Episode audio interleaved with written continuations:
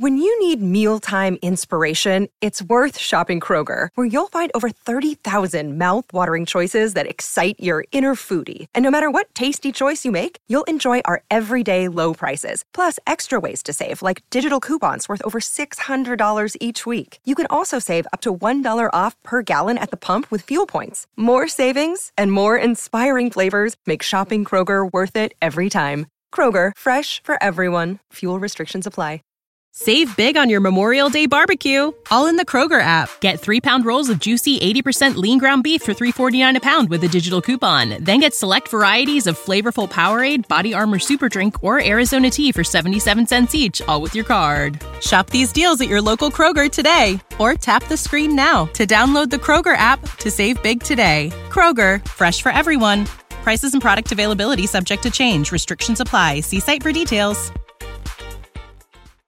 You've walked this path many times before. It's a chance to think, especially about your future. How will you turn your retirement dreams into reality? Will you have enough gold for your golden years? Your choices for building funds for retirement can be complicated. Fortunately, you have a friend in the community who can help you make the right decisions. That's your modern Woodmen agent. Your agent is a skilled professional who will listen to your needs and desires and then work with you to create a plan that uses the right financial products to achieve your retirement goals. Build a lasting professional relationship with a trusted financial advisor. Hi, this is Thomas Chandler, your local Modern Woodmen representative. Give me a call today at 662 296 0186. Let's make a difference together. Hotty toddy and go Rebs. Get in touch with your agent today. Modern Woodmen of America, touching lives, securing futures. You're listening to Talk of Champions, an Ole Miss Spirit podcast with Ben Garrett. It's time! It's time! It's time! It's time! It's time!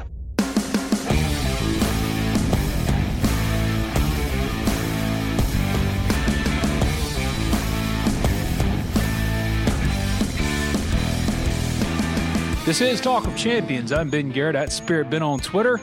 He's Brian Scott Rippee in the guest co-host chair at BS Rippee on the Twitters. He works for Super Talk. I work for the Ole Miss Spirit, omspirit.com, an affiliate of 247 Sports. Today's guest on Talk of Champions, Ole Miss freshman left-handed pitcher Doug Nikhazy. He's the man in Oxford right now. The man on this podcast right now is Brian Scott Rippee. Hey, buddy. What's up? How you doing? Making it, man. How are you? I'm all right. When you going to Fayetteville? Um, Friday, I we have a remote radio broadcast in Greenville on Thursday, so I'm driving all the way to the Mississippi River for reasons I don't know why. Driving back to Oxford and then going to Fayetteville. Wait, wait, wait, wait, wait. Why a remote in Greenville? What's in Greenville? Uh, that's above my pay grade. It's something at Tupelo, or no, excuse me, Greenville Country Club. Some kind of remote. Uh, like I, I, I don't exactly know what it is. I just show up so I can keep getting a paycheck. You know how that goes. Do you get to play on the golf course? I don't think so, but I might try anyway. Are you going to play golf in Omaha if Ole Miss makes it? I mean, yeah. From I wasn't around the last time they made it, and it sounds like if they, you know, barring going two and three, you're going to be there for quite a while. So I would, I would chalk that up as a hard yes. I'm kind of hurt that you and Chase Parham are making all these plans to play golf everywhere Ole Miss goes, knowing I'm going to be there, but I'm not in y'all's class of golfer anymore. Screw so, you, elites, man.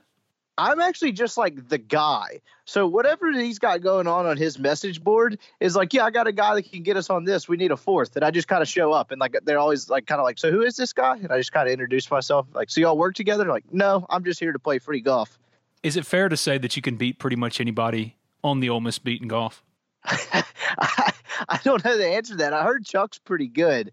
Um, Do you beat so, Chase every time you play him? Yeah, I mean, it just depends. Like, I don't play a ton of golf. I played a bunch of high school, but I don't play a ton of golf anymore. And so, like, I could have a really, really, really bad day and it get pretty ugly, or I could play okay and be pretty good. So it really, I'm so erratic now. It just kind of depends.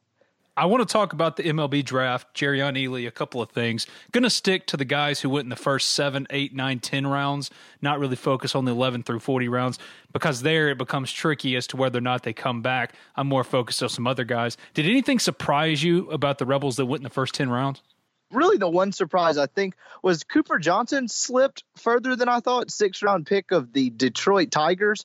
Um, I thought he would be a borderline end of day one, very early day two guy. In six rounds, like nothing like catastrophic slipping, but I, I thought he would go sooner. Um, Ethridge kind of went in the Ranger. I thought I was thinking like six to eight, maybe six to nine, and he goes in the fifth. So I guess that's slightly earlier. But with him, like, I mean, he's got like a really good projectable frame, and like his fastball translate well to the pros. So I mean, I guess you're kind of taking him, hoping one of those secondary pitches you can kind of make elite level because neither one of them are bad, but not great. So not a ton of surprises. They announced the the Brewers announced Dillard as a catcher, which I found interesting. I knew I they'd do that. I knew whoever took him would do that. But does he stick there? And I don't know the answer to that. Like I don't know what he is at the next level. I'm not saying he can't catch, but he's caught so little here. Like I, it's you really have no idea. So like I, I don't I don't it'll be interesting to see if that sticks. He's obviously going to ascend through the minors if he hits. That's going to kind of gauge obviously kind of how he goes. His profile is Austin Jackson. Austin Jackson was a first round pick of the Mariners. They put him in the outfield. They didn't think he could handle it defensively behind the plate.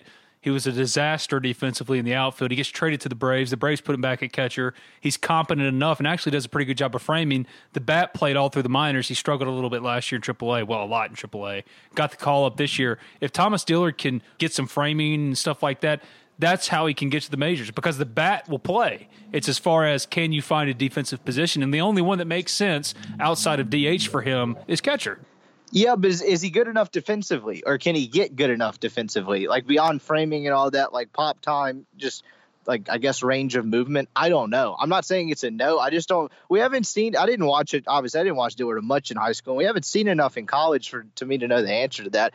I do probably agree that I don't really see him as a corner outfield. I'll give them the kid credit in college from his freshman year to like junior year. He's gotten immensely better but like I, I, I still don't necessarily see that at the pro level. I don't know about you. I don't know if first base couldn't be a home for him eventually, but if he does have the arm to play a little bit behind catcher, at worst there you have a serviceable replacement level catcher that could be a spot starter, but the bat can play. It's an NL team with the Brewers. Eventually, the DH is coming to the NL. Hopefully, Thomas Dillard will be there for him if he ever does make it to the majors. Um, Jerrion Ealy slipped, and everyone thought it was going to happen early in the draft. I wrote about this Sunday and Monday. Guess no one on my board read it because they were surprised as this was happening. But he didn't have a scout at his games for the last like month. Didn't have a good offensive year at in high school. Didn't have a lot of power stroke there right now. He's coming to school, and that's a big get. Do you think, first of all, that his impact over the long haul will be more in football or baseball? It seems pretty obvious at this point. It's football, right? Yeah, no, I, I, would say it's almost it's it's it's a no brainer.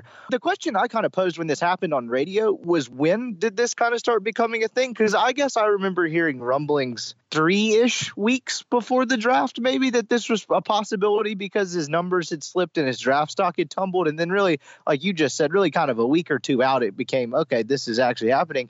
But like what December, January, early February, it was the complete opposite. It's right. There's no way this kid's showing up on campus. I remember writing when it happened that it was like a lottery ticket. Because at the time he was a top 100 guy. Um, he hadn't played his senior season yet.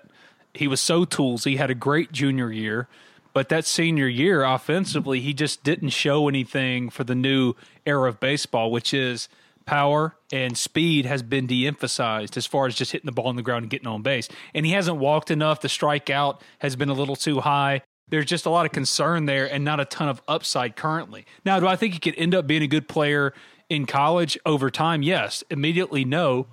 But by then, when he's supposed to be getting good at baseball, making a decision, you figure that he's going to be the bell cow at running back. And if he holds to his ranking in recruiting, which was five star, top 70 player, I can't remember then he's going to be a first two round pick in the NFL draft. Yeah, so I guess transitioning back to the original question you asked, it seems fairly obvious that it's football, but I am interested to see how baseball factors into this because you've seen guys in the past try to do it, and I can't really come up with any, uh, at least in the Mike Bianco era, or at least since I've been like alive and conscious, that have had a ton of success with it. Like Senquez Golson, I remember talking to him a couple years back for something, and he was saying how badly he struggled to balance the two because, I mean, particularly when you're adjusting to college and all that, trying to play one sport's hard enough. Two is two can be, I imagine, just an absolute grind. I mean, he was talking about how he was struggling to find time to eat in a given day and stuff like that. And so I wonder how, like, if I wonder if baseball sticks. He seems a little more serious about sticking with baseball than Golson, at least in initial indication. So, like, what is he? I think it's fairly obvious, like you just said. Like football, he's going to make an immediate impact, I think, and, and have a much bigger impact. But what what is the success for him? Like, what is Mike Bianco if he gets blank out of him? It's a success over three years. Oh gosh, a starter for a year. Yeah, a starter for a year, and like I would say, for for it to be a win, he'd need to be pretty pretty productive at the plate. Yeah, pretty productive. At least give himself a decision. He's not going to Kyler Murray this, I don't think. I think Kyler had a little bit more upside. He might, but he hit, what, 270 his senior year of high school? And for me, that's just not going to cut it. I don't care about batting average, doesn't matter to me. But in high school, a little bit more, you should be hitting no less than 300. Quite frankly, you should be hitting like 430 or something like that, something crazy. That's what you do when you're that caliber of prospect. Ben Garrett hitting 270 as a senior in high school, that's great. Jerrion Ealy, no, he, he can't be doing that. So but I look at this this uh, draft class for Ole Miss, and it couldn't have gone better for their signing class from Dunhurst to Connor Walsh. It looks like they're going to get pretty much everybody on campus, and that's a big deal. That is a big deal because that's going to be a good class. And don't you think Dunhurst at least has a chance to be the starting catcher next year? I think he I is mean, the starting catcher next year. Yeah, because I, I think Loposser is going to hit and be in the lineup, but I think it's at DH or he gets moved somewhere else. I, I agree with you. I think Dunhurst is the catcher. Um, but yeah, to your point, like they it couldn't have gone possibly any better. And I, I do wonder because these things are always so interesting about whether the kid gives any in, inkling that he wants to head to school or that he'll sign, and like how badly that either encourages scouts or scares them off.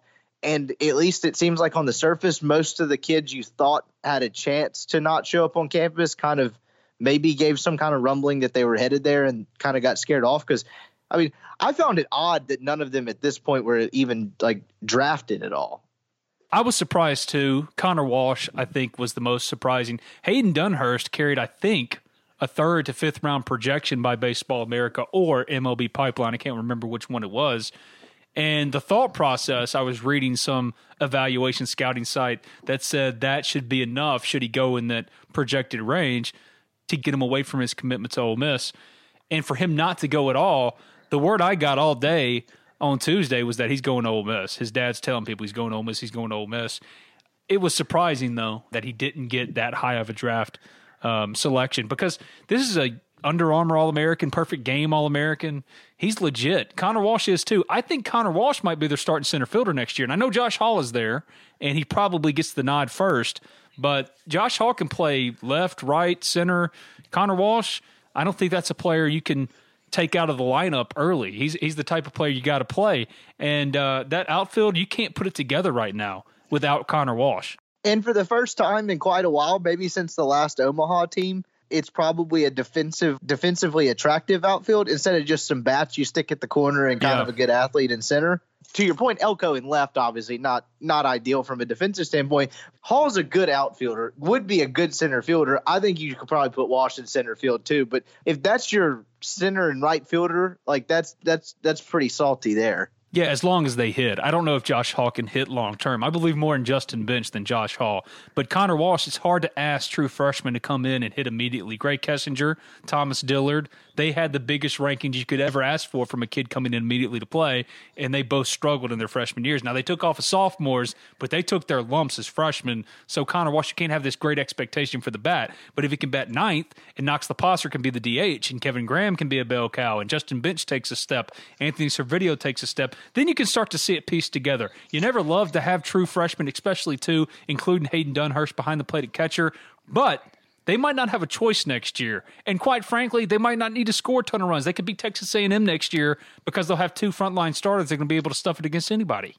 Yeah, they're really going to pitch it. They honestly, and this appears less likely than maybe it once seemed, a gigantic break for that potential 20 I guess it'd be 2020 team would be Zabowski coming back. I don't necessarily see it either. I think there's a chance though, but that would be I, would put it in the what 25 ish 30% range that he comes back, but that would be a huge break for them. Yeah, I don't think he's coming back, and I'll tell you why. It does him no good to come back for a senior year, regardless of where he gets drafted. As a senior, he'll have no negotiating leverage. He has a little bit now, there's nowhere for Cole Zabowski to go should he come back to school.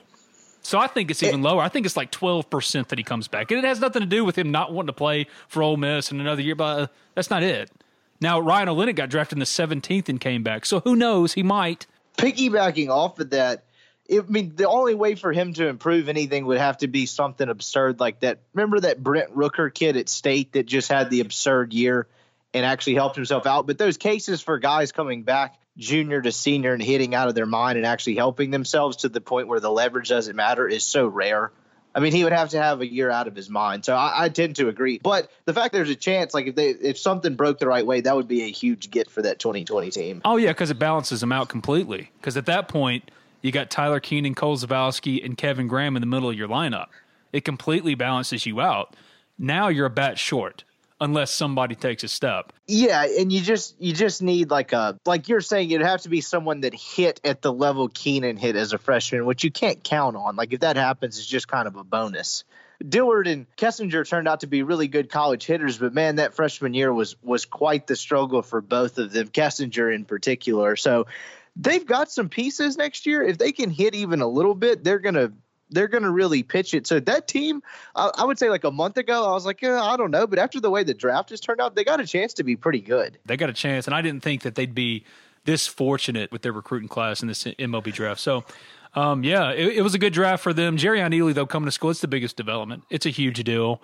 And I'm not convinced he doesn't push Scottie Phillips immediately once he gets on campus and gets a little bit into the playbook enough to where they can scheme for him and give him at least a handful of plays.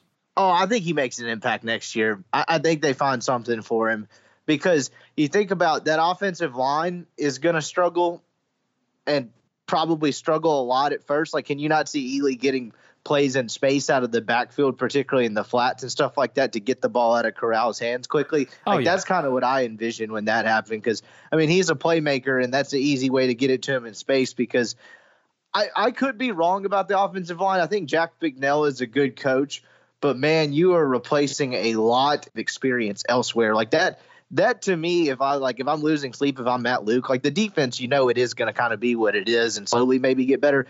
That offensive line would really worry me. I think it'll be a little better than many want to give it credit for right now, only because a lot of those dudes have served their time. Like Royce Newman in any other year would have been starting somewhere last year. Ben Brown's a stud at right guard. Alex Givens is going to be the left tackle. Royce Newman will be the left guard. Eli Johnson, I don't think there's any doubt he's at least Ben Stille next year. And then right tackle, Bryce Matthews has to be good. I think that's the biggest question mark. I think it's a depth thing, is it not? Because like the last couple years, they've you know they've gone eight deep a lot and been fine. Like they've had like the Javon Patterson that's moved around, or like the Daronte Bouldin, or guys or Jordan Sims. You know what I mean? Like I think their frontline guys are okay. It's just if they get an injury or two, that things could get pretty hairy. Where the NCAA stuff zapped Ole Miss football is in its depth on both front lines, offense and defense. They don't have much of a two deep. And when you got walk ons at backup center, backup defensive tackle, that's when you know it's dangerous. And I think Ole Miss has done a pretty good job of navigating in certain areas like wide receiver, running back, quarterback, um, linebacker better than you think. Now, the linebackers hadn't performed all that well, but those front lines – that's where the NCAA investigation just absolutely decimated their depth. The cupboard is bare in many respects, and they're two and three deep. Yeah, because I remember there was a point last year when they they were really hurt, and I want to say maybe after the Arkansas game, maybe it was South Carolina. I don't remember exactly what game it was, but it was in that range where Chuck pointed out right before the game started that they were like playing I swear, I think he said they were playing with 59 scholarship players, which is just kind of wild to think about. The team start like suiting up for an SEC game has that many dudes on scholarship dressed out. I'm fascinated to watch John Rhys Plumlee. He's going to try to do the two sport thing, and you've already detailed it better than I could even do it right now. It's hard to do that. You don't see many success stories, especially at Ole Miss, and yet this kid's going to try to do it. I don't know what kind of baseball player he is, but it's going to be hard for him not to, like Ealy, stick in football once you see the money in front of you. And if you perform as I think that kid can, he's as big a get outside of Ealy as any player in the recruiting class as football goes. And whether it's at safety or quarterback in Rich Rod's system, assuming Rich Rod doesn't bolt after a year, the future for both Plumlee and Ealy is in football. And if you didn't hear your name called early in the MLB draft, which neither of them did, good luck trying to steer clear of the money if you do perform, because that money's going to be a hell of a lot bigger than it could have been in baseball had you uh, gotten drafted now or even gotten drafted after college. It's just going to be hard to do that. But I think he can make a pretty good impact in college baseball, but balancing that is damn near impossible. Is he the backup quarterback next year? I don't know. Dent or Tisdale or Plumlee. I think Plumlee could start at safety. Yeah, because they're missing. Like, I mean, they're they're they got to kind of find something back there. I, I wouldn't necessarily disagree with that. Uh, yeah, how he fits in is interesting because I think he's probably a guy that in some way makes an impact next year. Because I mean, you're an injury away from Corral. I know that's the cliche, but Ole Miss over the last half decade has probably learned that better than anybody, and they've been fortunate to have competent backups. But like man, can you imagine if Corral gets hurt next year in a game or has to miss two or three games? Like, what does that look like? Here's the crazy thing about Corral there's so much confidence in him, but we don't know what he is yet. In his limited time, he wasn't particularly accurate, and you don't expect him to be. He got thrown in there in the fire, but there's going to be some roller coaster to Matt Corral next year. And if all of your confidence on Ole Miss being a bowl eligible team next year relies on Matt Corral being an all league caliber performer, then you're already behind the eight ball because that's just not going to happen in year one. I think they could get to a bowl if he's competent to good. But if you're banking on him to carry your offense, like you just said, well, good luck because you're probably going to be disappointed because it's hard. It's hard to get adjusted to that. And I, I, I really think the four game thing really helped Ole Miss to kind of transition to this because at least he's not a completely like new to it all. Like he's kind of dipped his toes into it, even though it's not great competition. But that at least helps some, and at least you've had some sample size. Like at least you know he can run okay and stuff like that. Yeah, that that's going to be interesting because the problem this team is facing is there's not a whole lot of time for Vic. Okay, learn some hard lessons, kind of take your lumps. If they're going to get to a competent record, they got to win games in September immediately. Yeah, he's got to beat Memphis. He's got to beat Arkansas in game two. You don't do those two games, it's going to be hard to get bowl eligible. And everybody involved with this program, I think by now knows they need to be bowl eligible next year. Otherwise, the stove that is already lit is going to be engulfed in flames. Yeah, no, it, you're exactly right on that. But like, what is it? Like, I think there's a way they go, and this is going to sound crazy, but I think there's a way they go four and eight, and if it looks okay, he might be fine. But you can't go like three and nine, two and ten, and I hesitate to say even four and eight. Like he probably needs to go five and seven at worst. There's a chance it bottoms out, and that that could really, really make things interesting. Though I think he's done well with the coordinator hires. The defense, and this sounds stupid, but they're going to get lined up in the right spot, and they're going to tackle better, and they're probably going to do their assignments correctly more often. But just how much of a difference does that make? Because they're not benefiting from getting Southern Illinois and ULM in September this year. Like that's what's really the schedule does not help this team at all. I'm on record saying they're going to be bowl eligible next year. I hold to that. I think they're going to beat Vanderbilt at home. I think they're going to beat Memphis. I think they're going to beat Arkansas, and I think they're going to beat CLA. Then they got to find two more. They Cal's, lose to Cal. Yeah, Cal's a swing game at home. Memphis is a, certainly a swing game. If it starts zero and one, it gets dicey and hairy really quick. But the whole Matt Luke and coaching change conversation is moot because who's going to fire him? Keith Carter ain't going to fire him. That's not going to happen. They're not going to have a chance. They're hired by that time. They might have it by December, and then maybe. I think Matt Luke's got next year and the year after that, no matter what. But you're right if it does bottom out, there is the possibility of that. You can't dismiss it. It's not like this team has a high floor. This team has a low floor. and if it hits that low floor, whoever it is that's making decisions at Ole Miss by that point, they're going to have a lot of pressure on them from a lot of outside sources to do something. Well, you're exactly right on that. And I think what bottoming out in 2019 does is, to your point, he's not getting fired in 2019 because there's no one to do it. Like you said, Keith Carter is not making a football coaching change. It's not happening. But what it will do is if they're bad in 2019 and it looks bleak, 2020 is just kind of the prelude to a I don't want to call it like a funeral because no one died, but you know what I mean. Yeah. Like if they bottom out in 2019, they get a new guy in there and everything looks bleak. 2020 is really just a mere formality, and and he probably goes at the end of the year. The new guy's going to want his, his guy in there. So while Matt Luke probably he definitely gets 2019 and 2020, if 2020 is not just a complete 180, and it might not even matter at that point. I mean, think about it. If he sucks in 2019 and they're still like scrappy to competitive in 2020, that still couldn't be enough. The new guy might want his coach, right?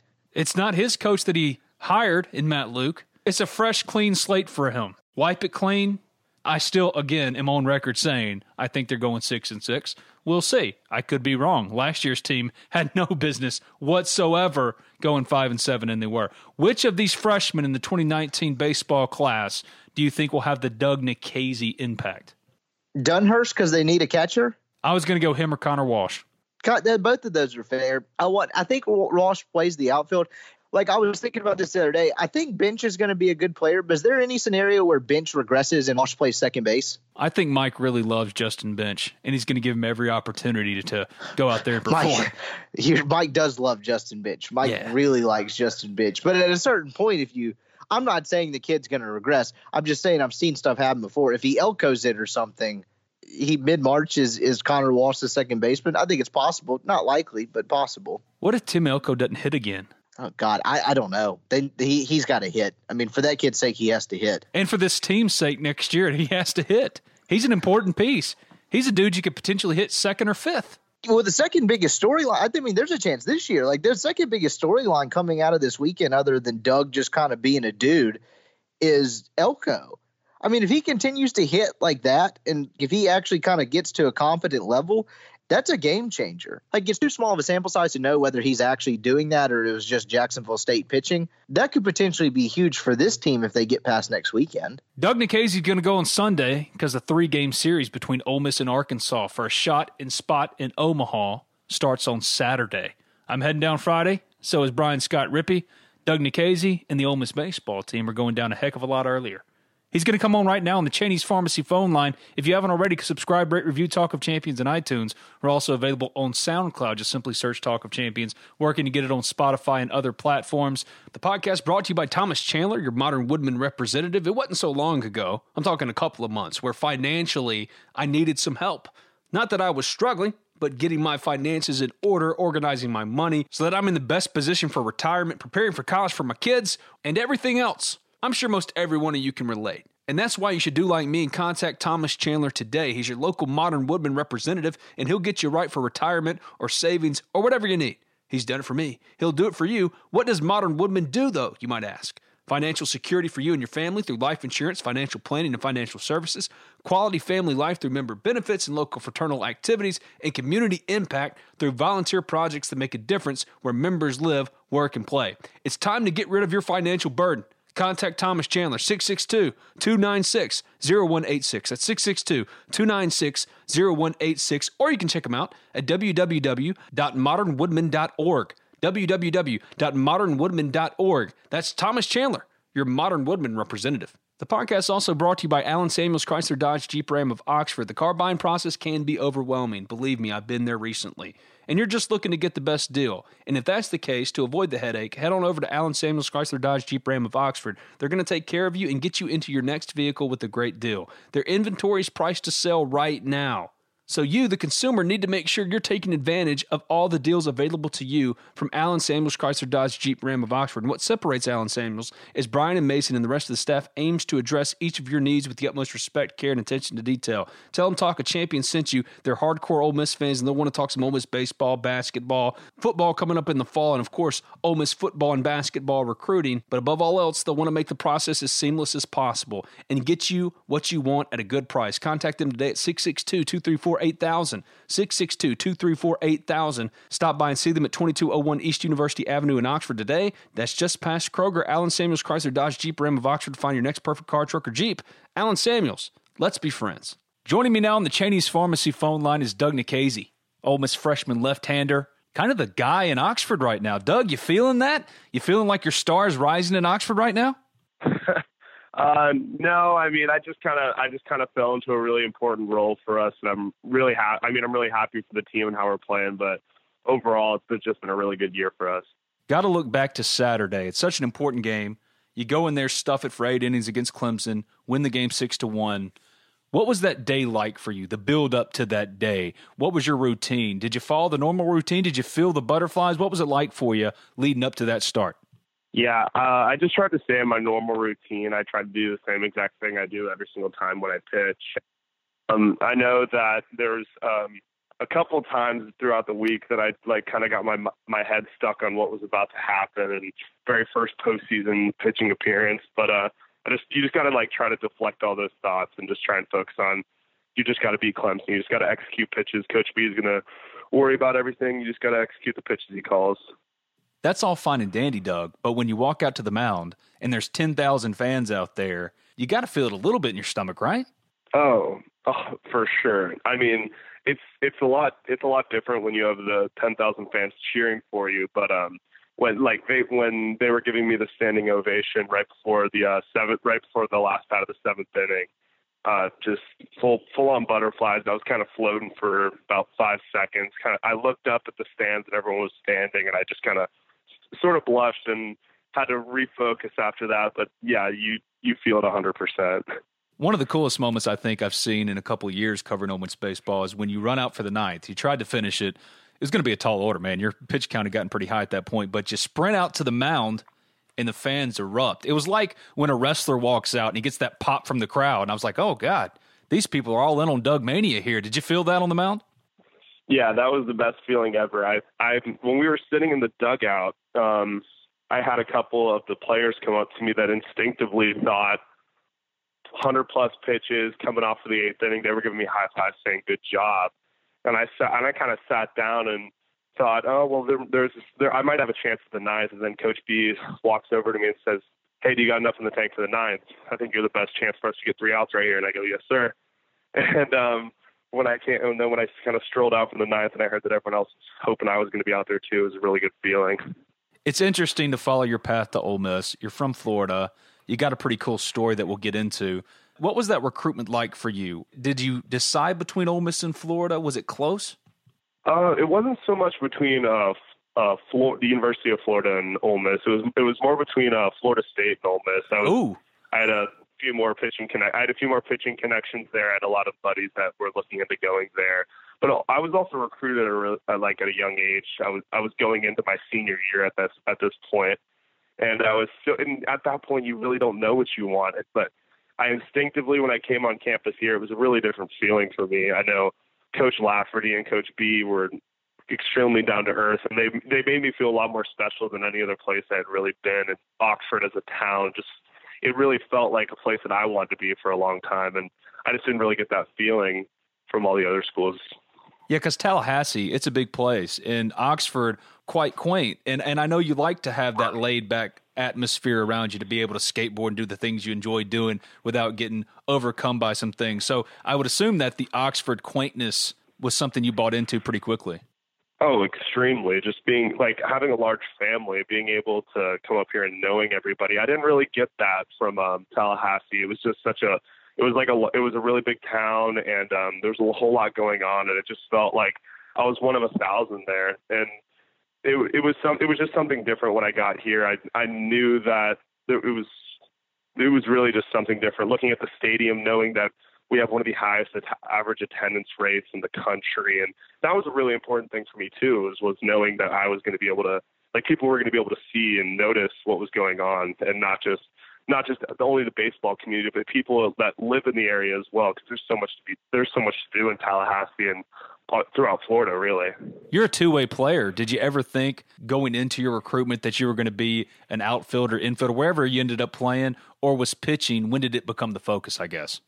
Um, pitching really became the focus for me around my senior year because um, I remember I had a really good offensive year my junior year of high school, and then my senior I sort of slumped a little bit. But um, I knew that coming into this season, I knew that um, I saw the draft. I saw that Rolison and a few other like a few key arms for us were leaving, and I knew that there was going to be a really big opportunity for me to step up. And um, I didn't really neglect hitting, but I knew that there there's no really there's no chance to be getting in there with all the guys that are playing right now and are getting drafted by the moment right now. So I knew there wasn't really a big shot for me to get in there at least this year, but I knew that there was a, a role to be filled on the on the rotation. That was something that I really focused on like my senior year. Did you campaign five at all this year to get one swing in in a game? I campaigned. Um, I didn't really. I knew once I got into the ro- the weekend rotation. I think Coach B t- got much more careful with me. I used to take BP just about every single day before the season started, and uh, after my week after my start against what was it Missouri, um, he took me out of B- the BP lineup, and I stopped hitting. And I and I don't think this the the dreams are done for me yet. I'm still going to go hit this summer in summer baseball, but um, I got to prove myself again in the fall because obviously it's going to be really difficult to manage both those things. And I really want pitching to be the focus for me too. Can you hit dingers? a couple. I mean, I hit I hit a few in high school. I didn't hit any this fall.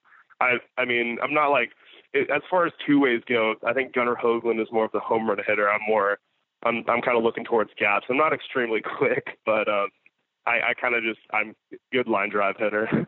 When you hit a home run, do you pimp your home runs? A hundred percent of them. Yes. They come few and far between. So if I know it's going over the fence, I'm I'm strutting. I'm not I'm not running until I get at least two thirds of the way down to the first baseline. That's my kind of guy right there. That's what it has to be. You have to pimp your home runs. You have to enjoy it. You have to watch. You have to admire. it. Okay, what's the better feeling, hitting a home run or striking out the side? Hitting a home run. I you know, and I, I probably should have mentioned this when we were talking about pimping home runs. I think most. I think the most. The person I would try to mimic the most is probably like a Cole Zabowski kind of not nothing special, not throwing the bat around, but he just kind of drops the bat on a super long left-handed swing.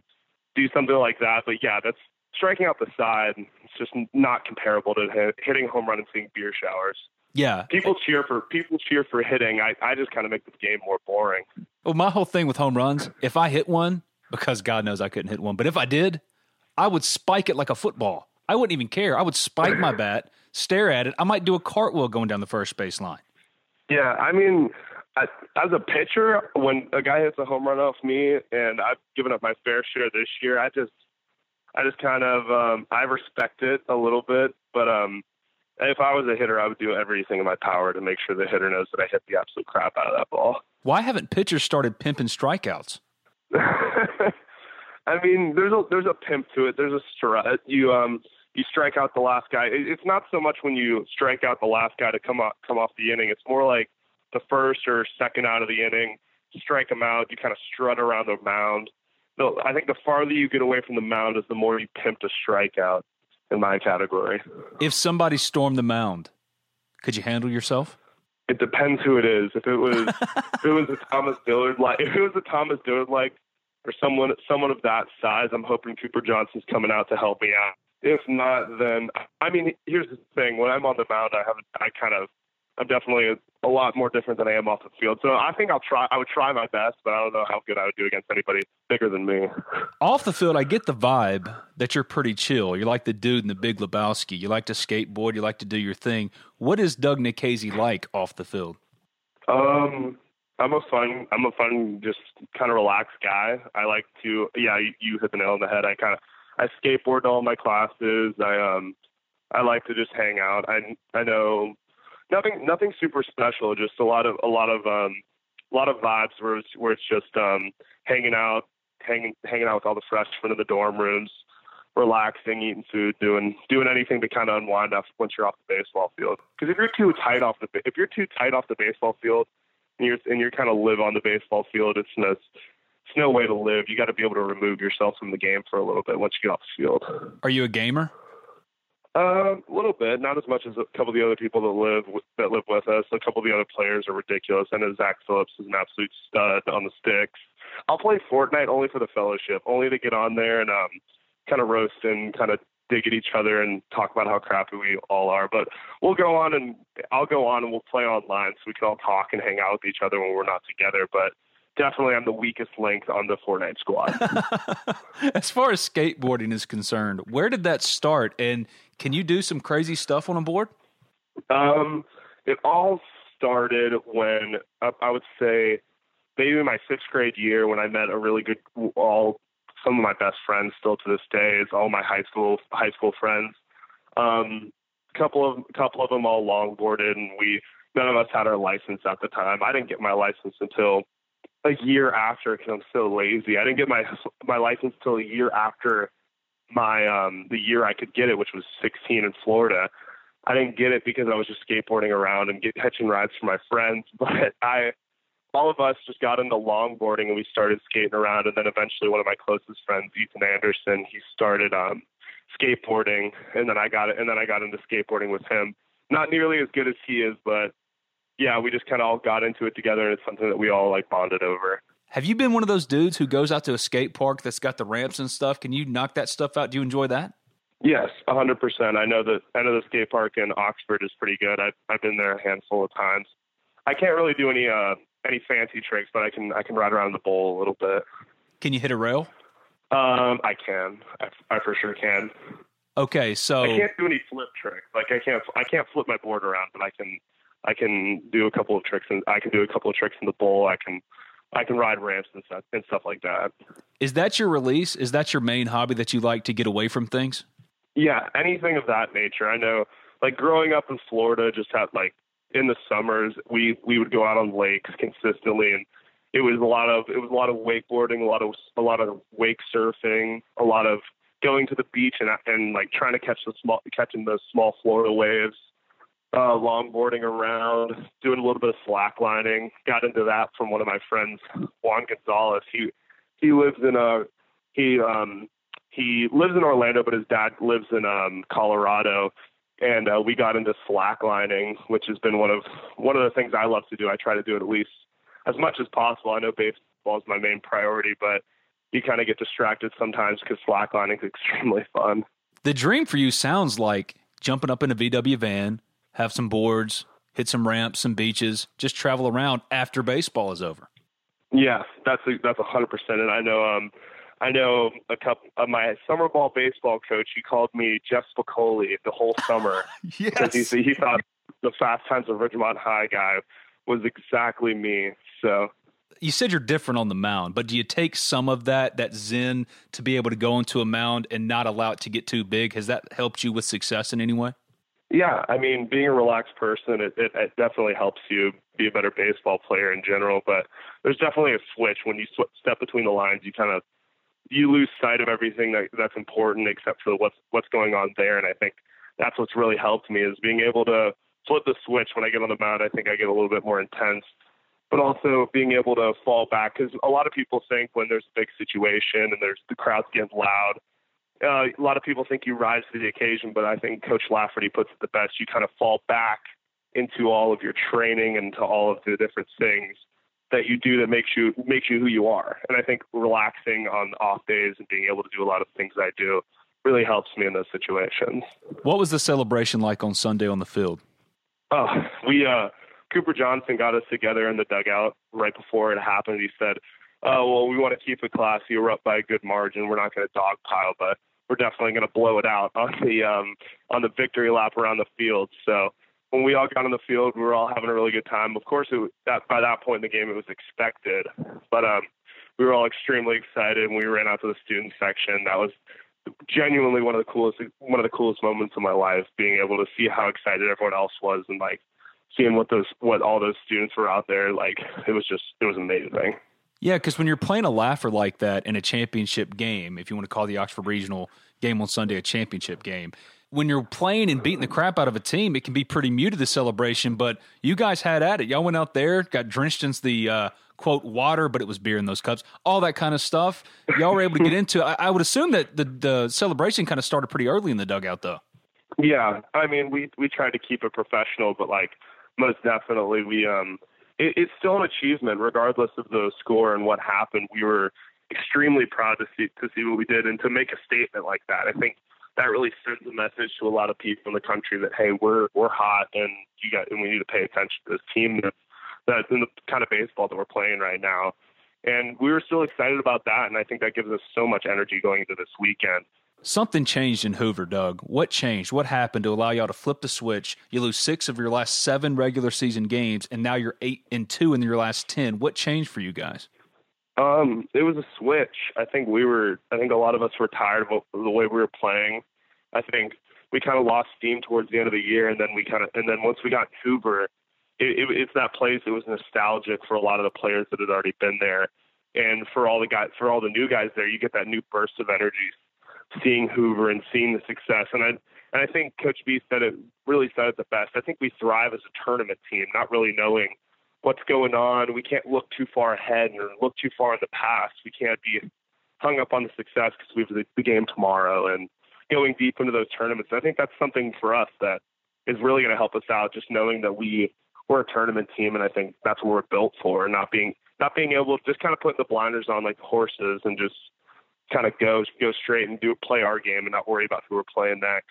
What's the confident level going into this weekend? You're two wins away from Omaha.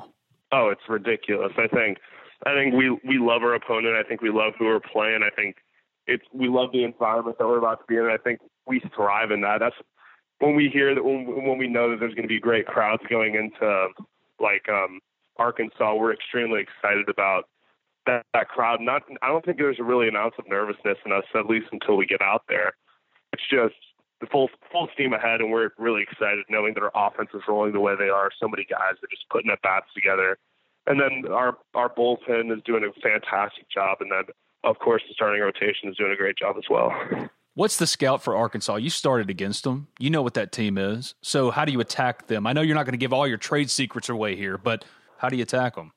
Yeah, I mean, I don't think it's any secret that they're they're a team that's super aggressive. Like they're going to swing the bat a ton, very similar to Texas A&M and a couple other teams we play. Clemson was extremely similar. They're a first ball fastball hitting team, and they're going to go after it. So you you can't really back down to those bats, and you have to be able to fill up the strike zone, and they're going to get themselves out, and that's that's key for me and Ethridge and a couple and like Gunnar as well because we can get deep into games because they're going to get themselves out early. We're looking to hopefully get a lot of first, maybe second pitch outs from guys rolling over, grounding out, and maybe some fly outs.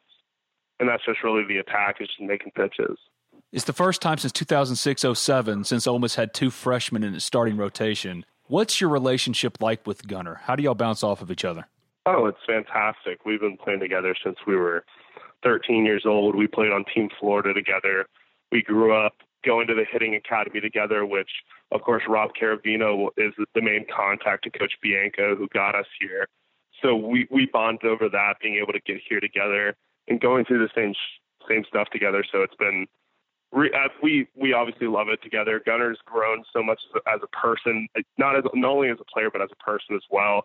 We've kind of grown here together. I've become more more responsible. I've had to I've gone through my hardships, not being on time to lifts and things like that. So we bond being together and kind of figuring it out together. Do y'all push each other as far as if you go out there and you stuff it for eight innings, Gunnar comes back and goes, "Okay, I know what the bar is now." Oh yeah, like earlier in the year, we there was a lot of me feeding off of Gunnar and others Gunnar feeding off of me because he goes after me. But I but it's just it's been it's healthy competition, and I think that's one of the mantras of Ole Miss. I kind of had to become accustomed to it because really everything's a competition when you're with a group of, of like 18 to 21 year old guys in a locker room. Everything's a competition. So you feed off of each other. You want to be better than your teammates. You also want to succeed together. So we definitely feed off each other. Well, last one. If I'd have told that senior Floridian skateboarder Doug Nikhazy in a couple years' time, you're going to be on the mound in a super regional game as an anchor, a co ace of the weekend rotation for Ole Miss, what would that kid have said? I mean, he my my dad will say contrary. My dad has like undoubted belief in me, but I um I think I would I would have either said you're crazy or just that you're out of your mind because I at the time I it, it was a totally different mentality for me. I just wanted to have a lot of fun, and I think I've gotten a lot more um secure in the way that I play, and I've I've gotten more of an idea, and with the coaching staff, I've I've gotten more of an approach. And to put it this way, I think in high school I was more of an arm. I was just a guy that had the ability to do things, and I think now that I'm here, I have more of a brain and I have a philosophy of how to attack people. So I mean, if you, if you'd asked me back then, I would have just I wouldn't have been able to comprehend with that that whole idea. So safe to say that your freshman year at Ole Miss has exceeded any expectation you could have had. That was it's completely exceeded my expectations. I think coming into my freshman year, I knew there were so many people ahead of me, and I knew that I was thinking maybe I could get 10 innings, maybe I could go out there and I could do a little bit, I could help out a little bit in the back end of the bullpen, but just being able to do what I'm doing now, it's like completely blown up my expectations, and um, I'm super happy and excited about what's in store. He's Ole Miss freshman left-hander Doug Nikhazy. He's the man in Oxford right now. Fans can't get enough. Thanks for doing this, man. I appreciate it. Best of luck this weekend on the path to Omaha. Thank you so much. For all your pharmaceutical needs, Cheney's Pharmacy is the place to go. Cheney's offers prescription synchronization, immunizations, compounding, a two lane drive through, and available hours that ensure your needs are met on your own time. Cheney's also accepts all third party insurance. It's a locally owned pharmacy that has been in Oxford over 40 years. Cheney's Pharmacy provides the best customer service out there. So give them a call 662 234 7221 or go visit them at 501 Bramlett Boulevard. That's right off of University Avenue. They're open 9 a.m. to 9 p.m. Monday through Saturday and 1 p.m. to 9 p.m. on Sundays. You can find them online at Cheney's Pharmacy pharmacy.com. Cheney's Pharmacy, much more than just a pharmacy. That was Ole Miss freshman left-hander Doug Nikhazy. This is Talk of Champions. I'm Ben Garrett at Spirit Ben on Twitter. He's Brian Scott Rippee at BS Rippee on Twitter. What are you working on right now, man? What do you got prepared as you head off for Fayetteville? Oh, just some podcast stuff, and then I'm trying to do a story on uh, Zach Phillips. It's a two part thing, kind of how he became the dugout guy, and because he mentioned he kind of got it some from Evan Anderson, the kid that did it in the 2014 team. Also, how he's kind of transformed himself to complete and total liability to kind of one hell of an insurance policy. I feel like that hasn't been talked about enough this year because people may not forget, but I feel like it's a little bit forgotten just how badly he struggled the first month of the year. And it's not really that common you see guys turn it around within the confines of the same year. But he's been like a competent to good starter for the last like six weeks. And the stuff's never a problem with that kid. It's the location. And I was talking to him about this earlier in the week when we had the availability. It's like he just like look at living at the knees. He's like my mechanics got thrown off. My location was terrible, and you know if I can't afford to not locate because when I made mistakes up, they they killed me. His thing has never been a stuff problem. I mean, he throws 91, 92 with his left hand with a pretty good breaking ball. It's just location. So look, if he puts all of that together, he's got a chance to be a good pitcher. I feel like when your mechanics go and you don't know where the ball's going, your struggles look even worse than they might even actually be. And now that he's kind of got that down, if they were able to make it past this weekend, that's a hell of a luxury to have in Omaha to have a fourth guy that has at least extensive experience starting and can give you length. Is Miss going to Omaha? I can't believe I'm saying this with this team, but I actually believe I think they're going to win this in three games. See, I think if they don't go two and zero, oh, they can't win the Sunday game or excuse me Monday game.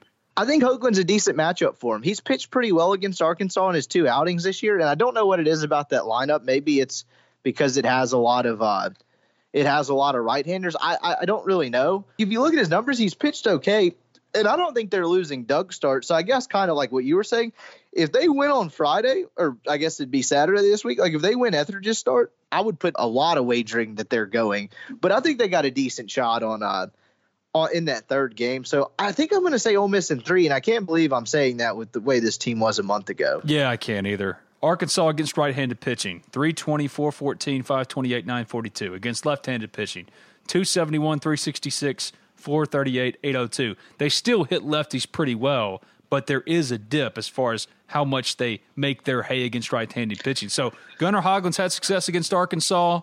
Left-handed pitching, they're not quite what they are against right-handed pitching you're right. Maybe there's something to that. Maybe even if they lose on Friday night, uh, they're going to backdoor that series and go to Omaha. I don't know.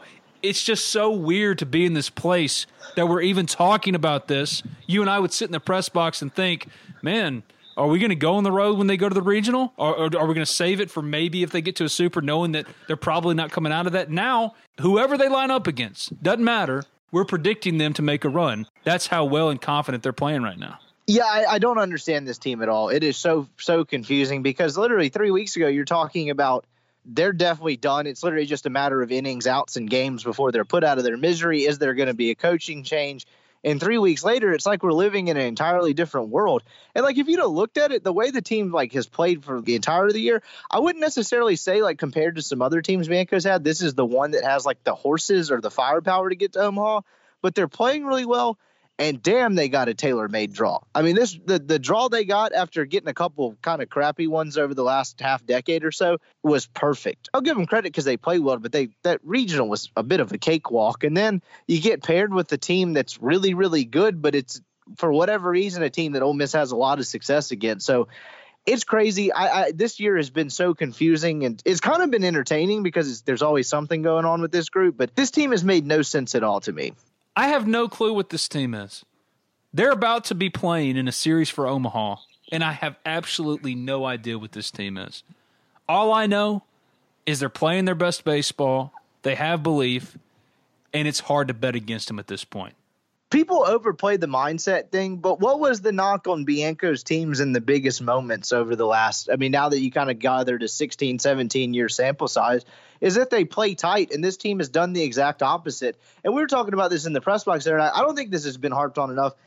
It, I think it starts with Mike. Like he's acted different he's been a lot more laid back in like press conferences and stuff. I mean, hell, he was cracking a joke about his general studies degree from LSU after they lost to Arkansas in the SEC tournament. When has that ever happened before? No, Mike's you know? feeling himself. He's feeling himself right now. Ole Miss Sports Productions put out some video after they beat Clemson to get to the championship day or whatever. He was like, "Look, I don't know what's." He's talking to them in right field or left field, whatever, and he was like, I don't really know what's going to happen tomorrow, but it's going to be fun. We're going to enjoy this and we're going to have fun. And I don't know what his message was when they went 2 and 0 through the regional last year before Black Monday, but I bet he didn't say that. And so I think there's something to that because they're just kind of showing up believing that they're going to kill any, everybody. And that was definitely not the case a year ago. I mean, you you kind of saw that. I wasn't there for the end of that, but you saw it. They they got really tight, and I I don't see this team in the biggest moment, even if it happens in a super this year. I don't see them doing that when when if they get in a tight game or a high leverage situation. With the way they kind of carry themselves, I don't really see them getting tightened up. I don't know. Do you think so? I don't think they're going to play tight. They hadn't played tight in their last 10 games and they're 8 and 2. I mean, they're a completely different team. You can't bet against them. They're playing with confidence. They're playing with belief. They've bucked the trend. This is not the team that's going to fold up. They're going to play as hard as they can. They believe that when they line up, they're better than the team they're going up against. I think Cooper Johnson has really taken on a leadership role. There's just so much to like about this team right now. And more than anything else, they're pitching it really well, pitching it better than arguably anybody left in the tournament. And that's saying a lot. But right now, they're pitching that way. It's hard to get runs against this team. And when you do, it's usually in mop up duty, like Jacksonville State scored four runs. Yeah, well, look who it came against. Will Ethridge stuffed it against them. Doug Nikhazy stuffed it against them. Gunnar Hoglund settled in. He only needed a little bit to get ready, but he settled in. And once he did, they didn't do much against him. So it's nuts. I have no clue how this team did this. I've been asking every player. I asked Doug Nikhazy. You heard him say it.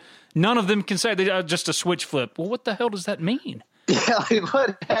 That's what I can't get out. They're like, yeah, we don't know when or what had happened, but a switch flipped. I'm just like, what does that exactly mean? What what did y'all all go like out to eat or like I don't understand. Like I don't understand when or what happened. I, I don't get it. I'll never understand it. But hey, better be covering this kind of baseball than what we were covering a month ago.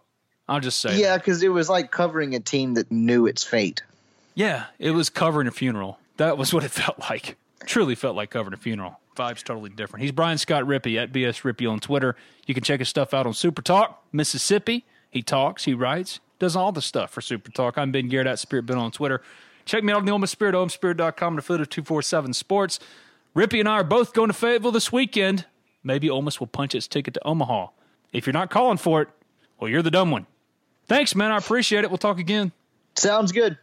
Save big on your Memorial Day barbecue, all in the Kroger app. Get three pound rolls of juicy 80% lean ground beef for $3.49 a pound with a digital coupon. Then get select varieties of flavorful Powerade, Body Armor Super Drink, or Arizona tea for 77 cents each, all with your card. Shop these deals at your local Kroger today, or tap the screen now to download the Kroger app to save big today. Kroger, fresh for everyone.